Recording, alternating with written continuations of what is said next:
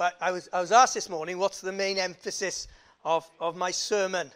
Um, I've got a main emphasis, but I don't know if I'm going to actually get to the main emphasis because sometimes when you preach, you're not quite sure where you're going. It's, it's not always good, but sometimes the Lord helps. We're going to look at Isaiah chapter 35, and the main emphasis is really about the signs that we find here in verses 5 and 6. Uh, then the eyes of the blind shall be opened, and the ears of the deaf shall be unstopped. Then the lame shall leap like a deer, and the tongue of the dumb sing. For the water shall burst forth in the wilderness, and streams in the desert. The parched ground shall become a pool, and the thirsty and springs of water.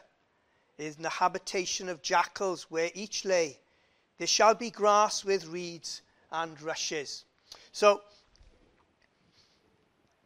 this chapter is a wonderful chapter because there, there's a, a change. Chapter 34 talks about how unfair the world is, and yet God is not going to allow sin and despair to continue. He will deal with it, and He will deal with it thoroughly. There will be a day of judgment, a day of reckoning, when the Lord will bring righteousness in like a flood, and all the books shall be open. And the places which were once inhabited by the rich and the powerful, and the godless and the evil, shall be removed, and there shall be jackals there, and there shall be wild beasts. And then at the end, there, there's a change.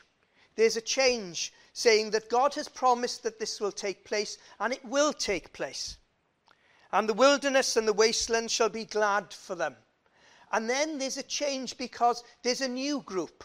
We have the jackals and we have the wild beasts in the wilderness, but we also have a new group, the people that God is going to work in, the people that God is going to save. It shall blossom abundantly and rejoice, even with joy and singing. The glory of Lebanon, Lebanon shall be given to it. The excellence of Carmel and Sharon, they shall see the glory of the Lord, the excellency of our God. God will bring in a judgment, but with the day of judgment will be a day of salvation. There will be a day of salvation, and all eyes shall see the excellency, the glory of God. Judgment and salvation, hand in hand, going together. And then this chapter goes and explains how this salvation shall be wonderful and perfect, that God Himself will come to save. And then the people will be changed, that there will be no more sickness, no more disease or illness. The deaf shall hear, the blind shall see, the lame shall leap as a deer. This shall happen. There will be water in the wilderness. There will be joy and singing, and sorrow and singing shall be forever. No, sorrow and sighing shall flee away, for God will do it.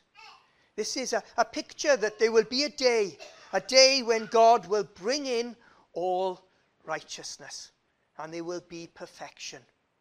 And people will live in harmony because God has done it. A day of judgment, vengeance of the Lord, and also salvation of our God. Now, there are three things that we need to be aware of when we look at this chapter. The first is that we must focus.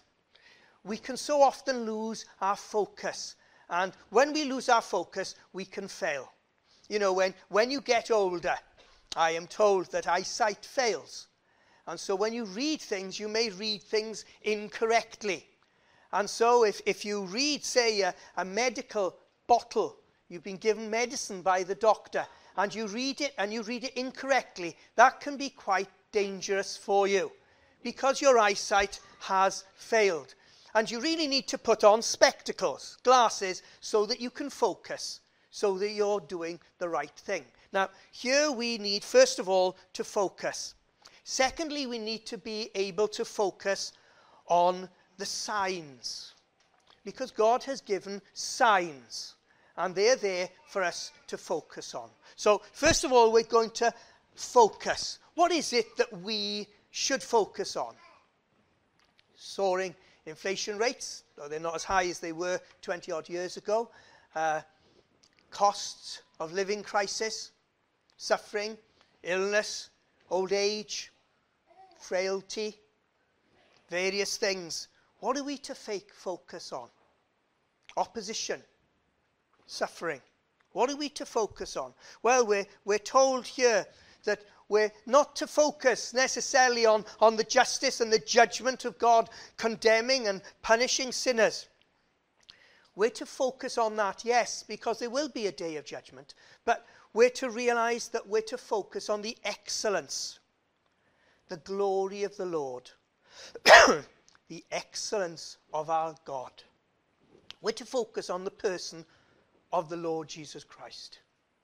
He is the one we are to focus on. Excuse me.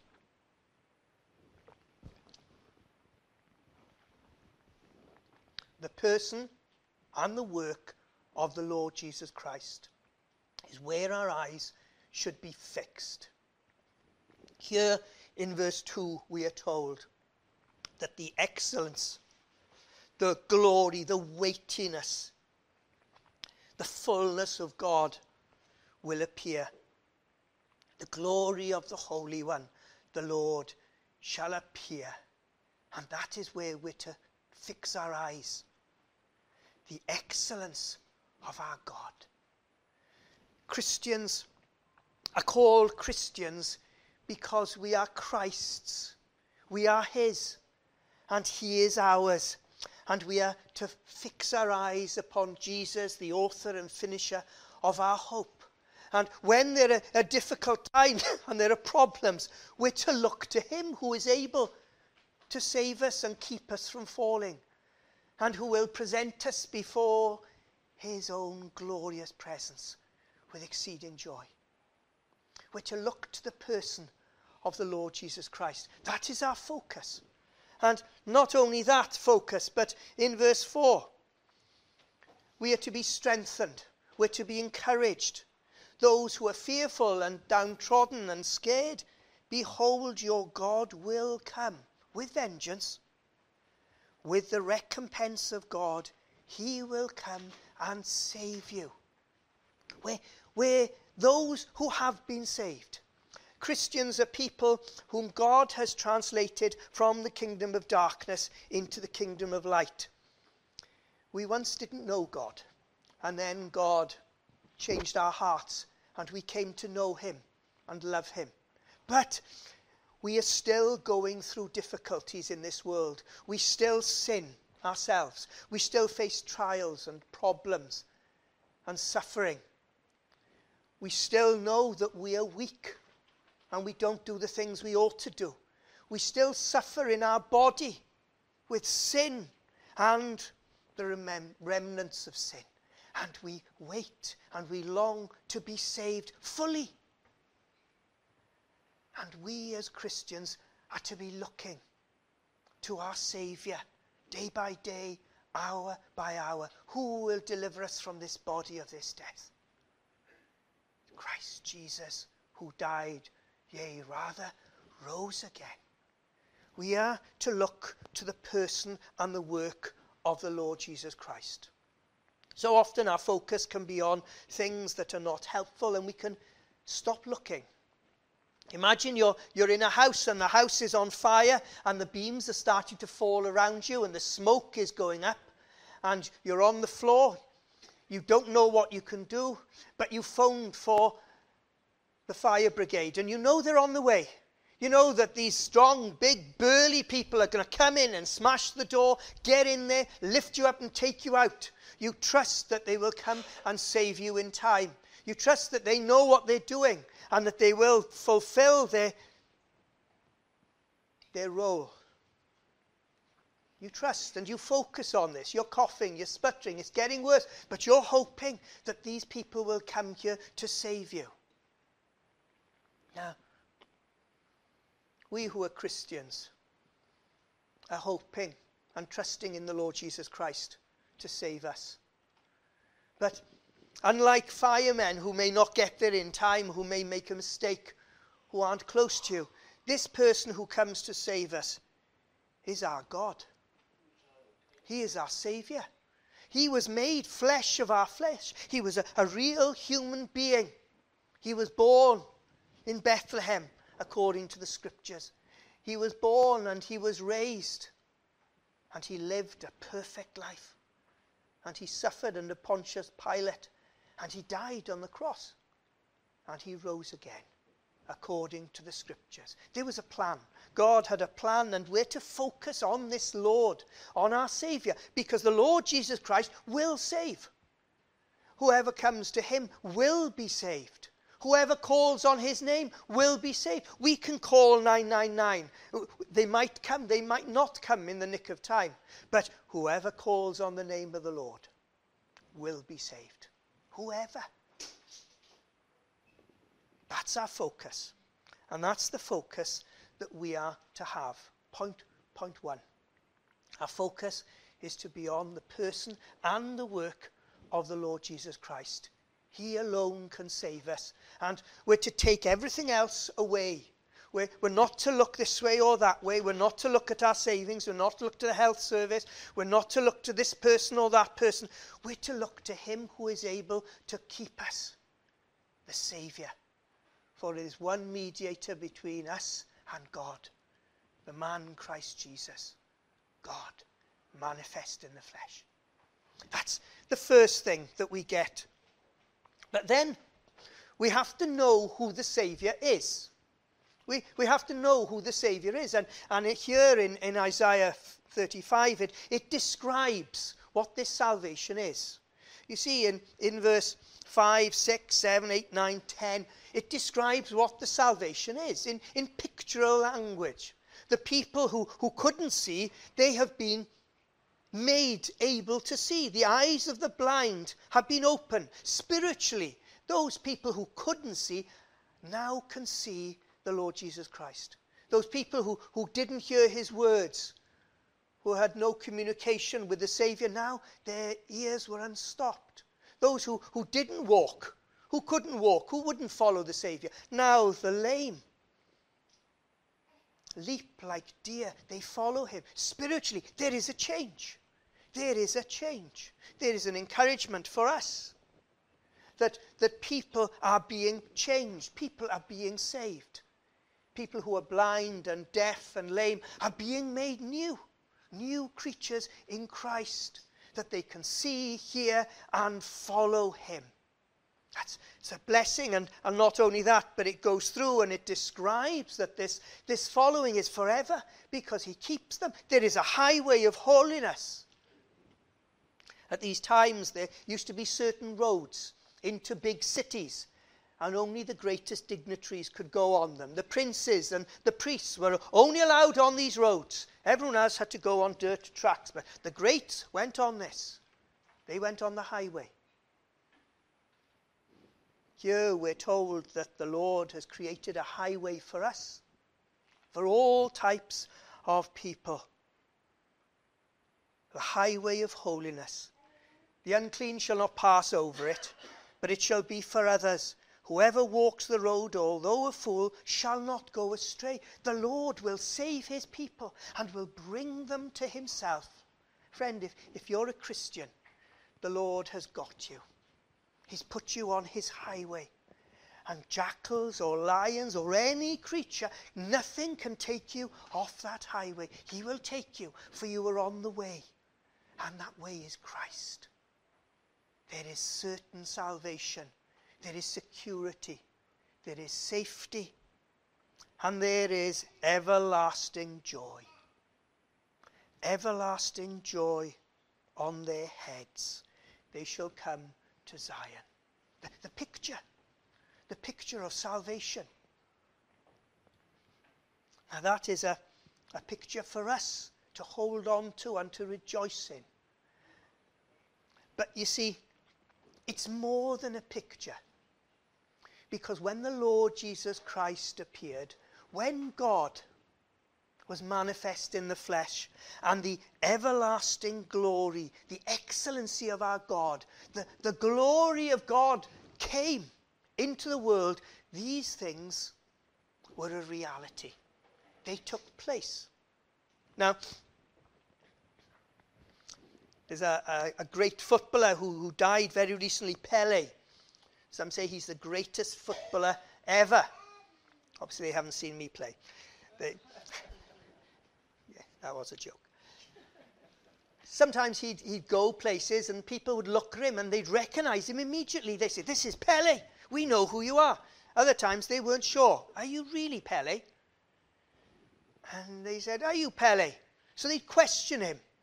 Uh, and they'd ask him questions, and he'd say where he was born and where he grew up. And they said, Yeah, but I don't know anything about where he was born and, and where he was growing up, so how can I tell?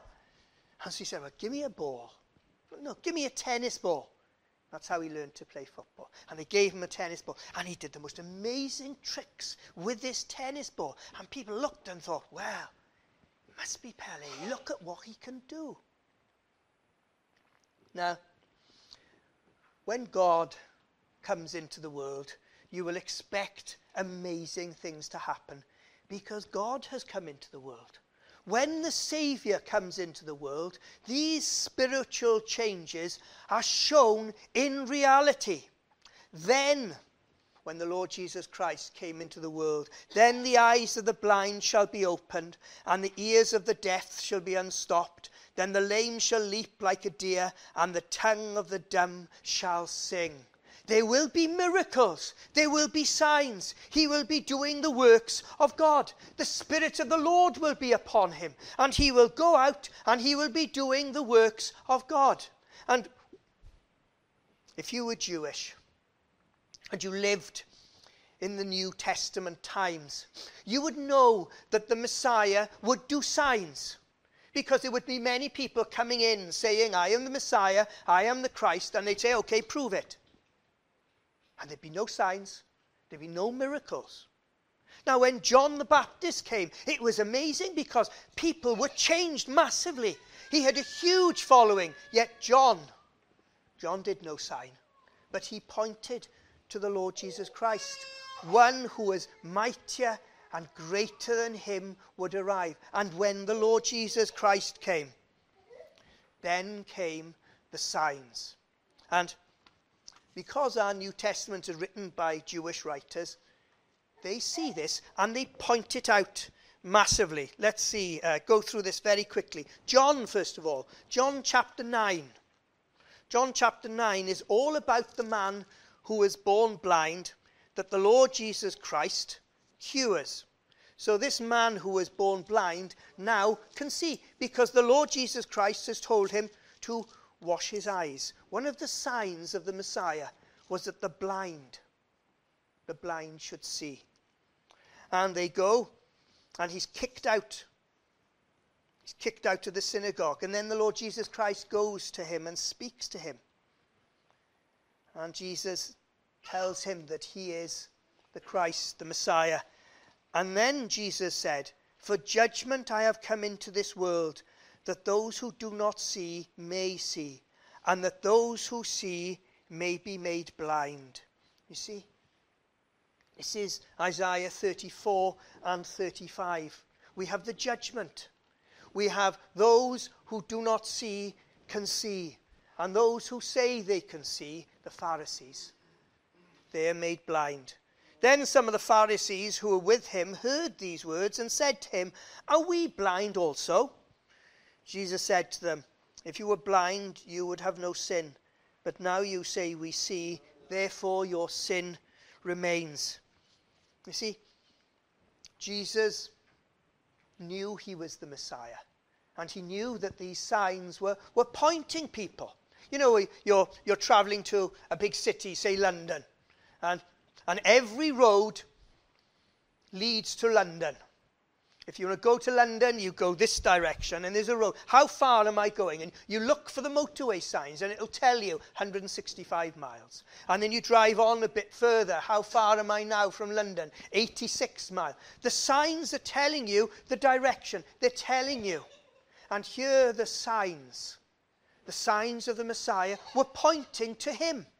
And every time he did a miracle, it was pointing to who he was. It was pointing back to Isaiah chapter 35. It was pointing back to the Saviour. And, and, we have it in all the Gospels. All the Gospels have exactly this same emphasis. Now, we have Mark, Mark chapter 7. It's, it's really quite amazing how they write these things. We have Mark chapter 7. Now, Mark chapter 7, we've got here in, let's see where we are here, uh, verse 23. Mark chapter 7, verse 23, we have a Gentile showing her faith. And there arose in the Tyre of Sidon, he entered a home of a person because he could not be hidden. And there was a woman with a young daughter who had an unclean spirit, a Greek. Now, remember the beginning of Isaiah 35, where all sorts of people are saved. We have that there. And then immediately afterwards, uh, Mark puts here then about a deaf mute being made to hear. The deaf mute was made to hear and to speak. And then the Lord feeds. He feeds them because there will be no want. And we have the feeding of the 5,000. And then the Pharisees come and they seek a sign. If, if you are the Messiah, give us a sign. And Jesus has been doing these all the time. And he turns to them and he says, Why does this generation seek a sign? Have you just seen what I've just done? Have you been following my ministry? Assuredly, I say to you, no sign shall be given to this generation. You know full well, and you're still asking. And then he turns to his disciples and he warns them of the leaven of the Pharisees. Now, what's he doing? He's warning them that they are blind. Don't be blind like the Pharisees. And the disciples have no idea what Jesus is saying. And then at the end of that section, we have the words, How is it that you do not understand? You see, his disciples were blind as well. But then Mark puts this, the message. In the message, you have the blind man who is healed at Bethesda. He's healed of his blindness in two stages. First stage, he can see men as trees walking. And then the second stage, he can see clearly. Why has Mark put that there? Because the eyes of the blind shall be opened, but they need to see two things. Isaiah 35, verse 1 the glory and the excellency of God. They need to know who he is. And that's what we get. Now, Jesus and his disciples went out to the towns, and he said, Who do men say that I am? And then Peter answered and said to him, You are the Christ. Got the first one. He's got the first part. He understands it. But they haven't got the second part. They're like this man who can see men as trees. They can nearly see, but not perfectly. And then immediately he began to teach them that the Son of Man must suffer many things and be rejected by the elders and the chief priests and scribes and be killed, and after three days rise again. And Peter rebuked him. Why? Because he was still partially blind. The Gospels, the Gospels say this is the Christ the eyes of the blind shall be opened. And then in, in Matthew, we have a, a, a similar emphasis. Matthew is pointing. He starts talking off, first of all, in, in chapter 9. He forgives and heals the one who could not walk. The lame shall leap like a hart. And then Matthew, the tax collector, is called. He was living his own life. He was blind. He wasn't listening to Christ. He was deaf. He wasn't following Christ, he was lame, and yet Jesus says to him, Come, follow me. And immediately he arose, left his tax collecting place, and followed him. And then we have the girl restored to life, another sign. And then two blind men are healed, another sign. And then a mute man speaks.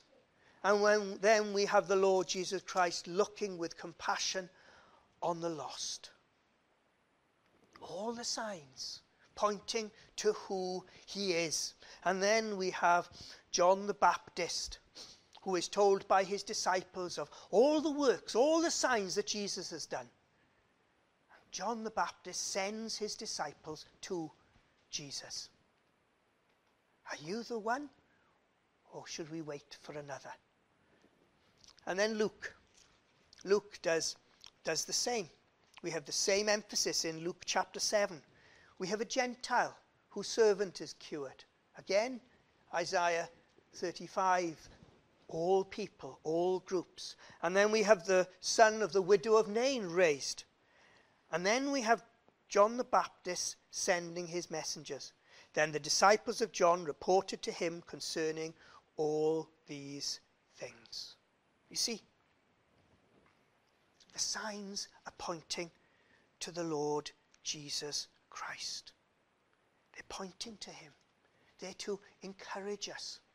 They're to tell us this is the Christ. We don't go anywhere else because can anyone else, has anyone else in the history of the world opened the eyes of the blind? Has anyone raised people like he has? Has anyone raised himself on the third day, the sign of the prophet Jonah? If we're going through difficulties in this world, it's because of sin and because we're in a world of difficulties. It may not be your fault, it may be your fault, but the Lord Jesus Christ is the Saviour who keeps and saves. And He's the one who gives us comfort and encouragement because that's the end. That's the end of the road. The highway of holiness is taking us to Him. He is the way, and we're to walk in it. Now, you, you may ask, well, why is it? Why is it that despite all these signs of Jesus, not everyone believes in him? Why don't everyone believe in him? Well, well, first reason would probably be because people don't know about the signs. They haven't realized that these signs point to who Christ is. Uh, a lot of people in the scriptures understood these things and they went to Christ. You know, there's Nicodemus who went to Jesus by night and he says to him, We know that you are with God because no one else can do these things unless God were with him. The signs were pointing him and making him think. But then we're told that there are, there are two groups of people, two groups of people who know about the signs but may not follow and go to Christ. There with John the Baptist, in the account with John the Baptist, we have the two groups. Both groups are religious. Both groups have some kind of belief system. Now, we're here on a Sunday morning, so I'm assuming that we're all fitting into that camp. We've all got some kind of belief system. We're all religious to, to an extent. But we have to ask ourselves are we those who have gone to Christ? Or are we like one of these two groups of people? Now, the first group of person is the one that John the Baptist sends to Jesus. John the Baptist had a message, and his message was I am not the Christ. I am pointing you to the Saviour, whose shoe latchet I am not worthy to tie. He is greater than I. He is the bridegroom. He is the Saviour.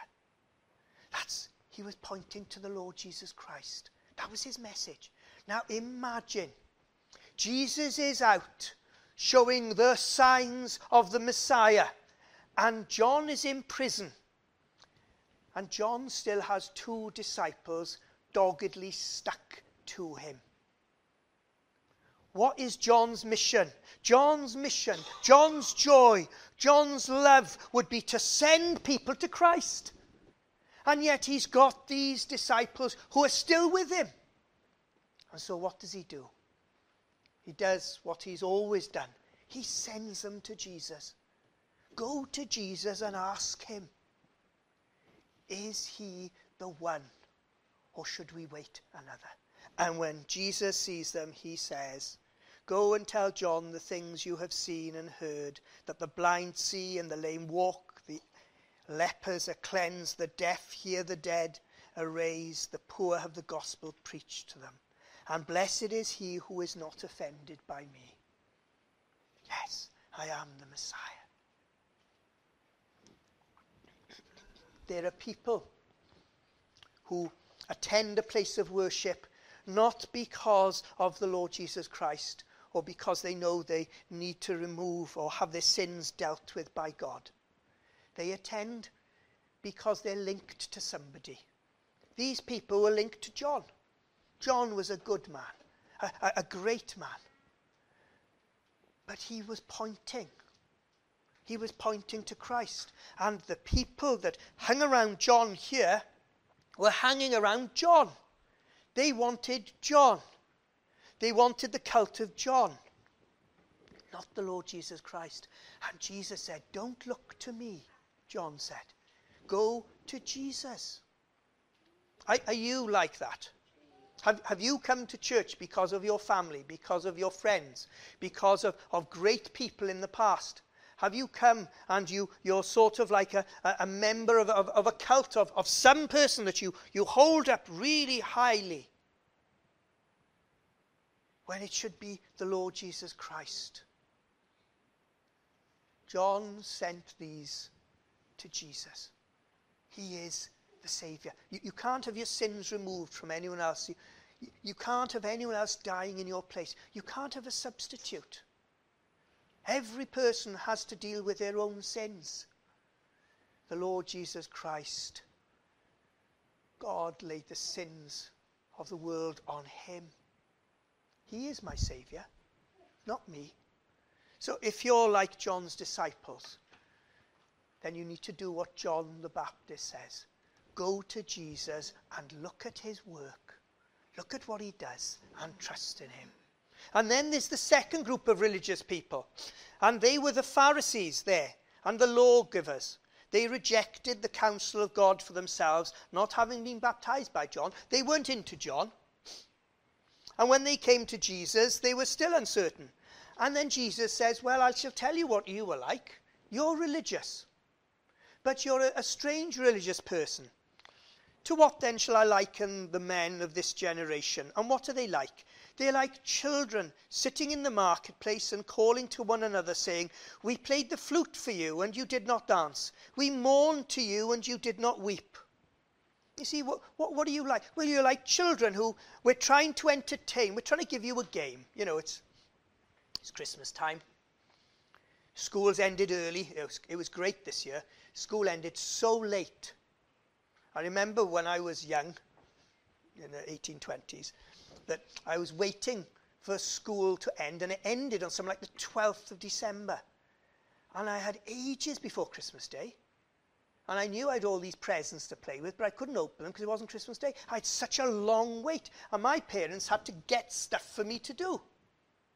No internet, no television, no electricity in those days. Oh, it was difficult playing with stones all the time. My parents had to make up games for us to entertain us. And, and every game, after two minutes, I didn't want to play that game. I was bored. I wanted another game. And this is what Jesus says You're like children sitting in a marketplace. We're trying one game and you don't like it. We're trying another game and you don't like it. You're too fussy. For John the Baptist came neither eating bread nor drinking wine, and you say he has a demon. You don't like John's way of preaching. You don't like John's method. You don't like what he's wearing. You don't like where his clothes. You, you don't like the way he speaks. So, no, no to John. No, don't like him. And then I come. The Son of Man has come. Completely different. Eating and drinking. And you say, look, a glutton and a wine bibber an alcoholic, a, a friend of tax collectors and sinners. So you don't like Jesus and you don't like John. They have the same message, but you're picking fault in them. You're so difficult to please. These are the religious. These are a religious group of people, and they come in and they're known as sermon pleasers or sermon tasters. They come in and they, they listen to the sermon. They say, Oh, I like that person. I like that illustration. Or I didn't like that illustration. And because of that, they check out the whole message. Jesus says, Wisdom is justified by her children. The signs, the signs of the Messiah are pointing to salvation in Jesus Christ. Whether it's a person in rough garments telling you the message, or a person who is amazing telling you the message, the message is still the same. Don't be a sermon taster. Don't be a religious person like the Pharisees who cannot be satisfied. Go to the Lord Jesus Christ. Go and trust in him because he is the Saviour. And whoever comes to him shall not be turned away. He is the Saviour of all those who believe. Trust in him.